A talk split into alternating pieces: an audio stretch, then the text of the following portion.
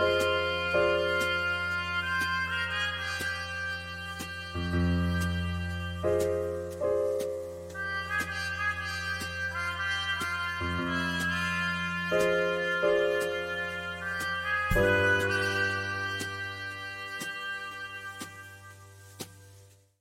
connaissez l'expression « la fin justifie les moyens ». Attribuée à tort à Machiavel, elle réfère à l'idée selon laquelle tous les moyens, même les plus immoraux ou illégaux, sont permis au nom de la réalisation d'un bien qui est jugé supérieur pour l'intérêt général. C'est un peu l'élément clé au cœur du concept de la raison d'état. Afin que la société demeure libre, exempte de troubles, de désordres intérieurs ou externes, les chefs d'État sont justifiés à commettre des gestes que la bonne morale chrétienne rejette. Comme le crime qu'ils commettent contribue au bonheur du plus grand nombre, on leur pardonne. Cette logique est aujourd'hui reprise par les individus qui se sont donnés comme objectif dans la vie de sauver la planète. Bref, les échos anxieux que je décrivais dans mon billet de la semaine dernière. Nous en avons d'ailleurs eu 2 bons exemples au cours de la dernière semaine. Les dégonfleurs de pneus de véhicules utilitaires sport à Québec et les 2 jeunes filles, du moins je crois qu'elles l'étaient, on n'est sûr de rien de nos jours, n'est-ce pas, qui ont aspergé de sauce tomate la célèbre toile Les Tournesols de Vincent Van Gogh. Pour ces individus, tous les moyens sont bons pour parvenir à leur fin, y compris le vandalisme qui aurait pu détruire un chef-d'œuvre de l'humanité estimé à plus de 80 millions de dollars, n'eût été du fait qu'il était fort heureusement protégé par une vitre.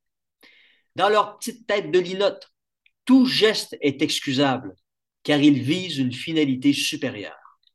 Nous sauver d'une mort certaine, rien de moins. Le problème majeur dans tout cela, ces individus ne sont pas décrits par les médias pour ce qu'ils sont réellement, c'est-à-dire des vandales. Non, remarquez bien comment on décrit ces gens. On les décrit comme des écologistes. On en vient ici à perdre le sens véritable des mots, et cela est extrêmement grave, car la notion d'écologiste fait naturellement référence à une attitude qui est noble envers la nature, tandis que celle de vandale est péjorative et éminemment condamnable. À terme, cela va amener à une banalisation de ces comportements qui vont conséquemment s'accélérer. C'est comme ça que l'outrance et l'extrémisme finissent par se normaliser. Aujourd'hui, les petits bums du quartier Montcalm dégonflent des pneus. Demain, ils les crèveront. Et après-demain, ils mettront le feu aux voitures. Ils ne connaissent aucune limite, car leur fin justifie les moyens. La résultante, sans recours contre ces comportements qui ne sont pas décriés pour ce qu'ils sont réellement, ceux qui demain en seront les victimes objectives en deviendront lentement mais sûrement aux yeux d'un nombre de plus en plus grand de personnes les architectes de leur propre malheur. Il y aura ici un renversement des valeurs. Les victimes d'hier deviendront les coupables de demain, à qui on dira « Bien fait pour toi, t'avais qu'à pas rouler en véhicule utilitaire sport.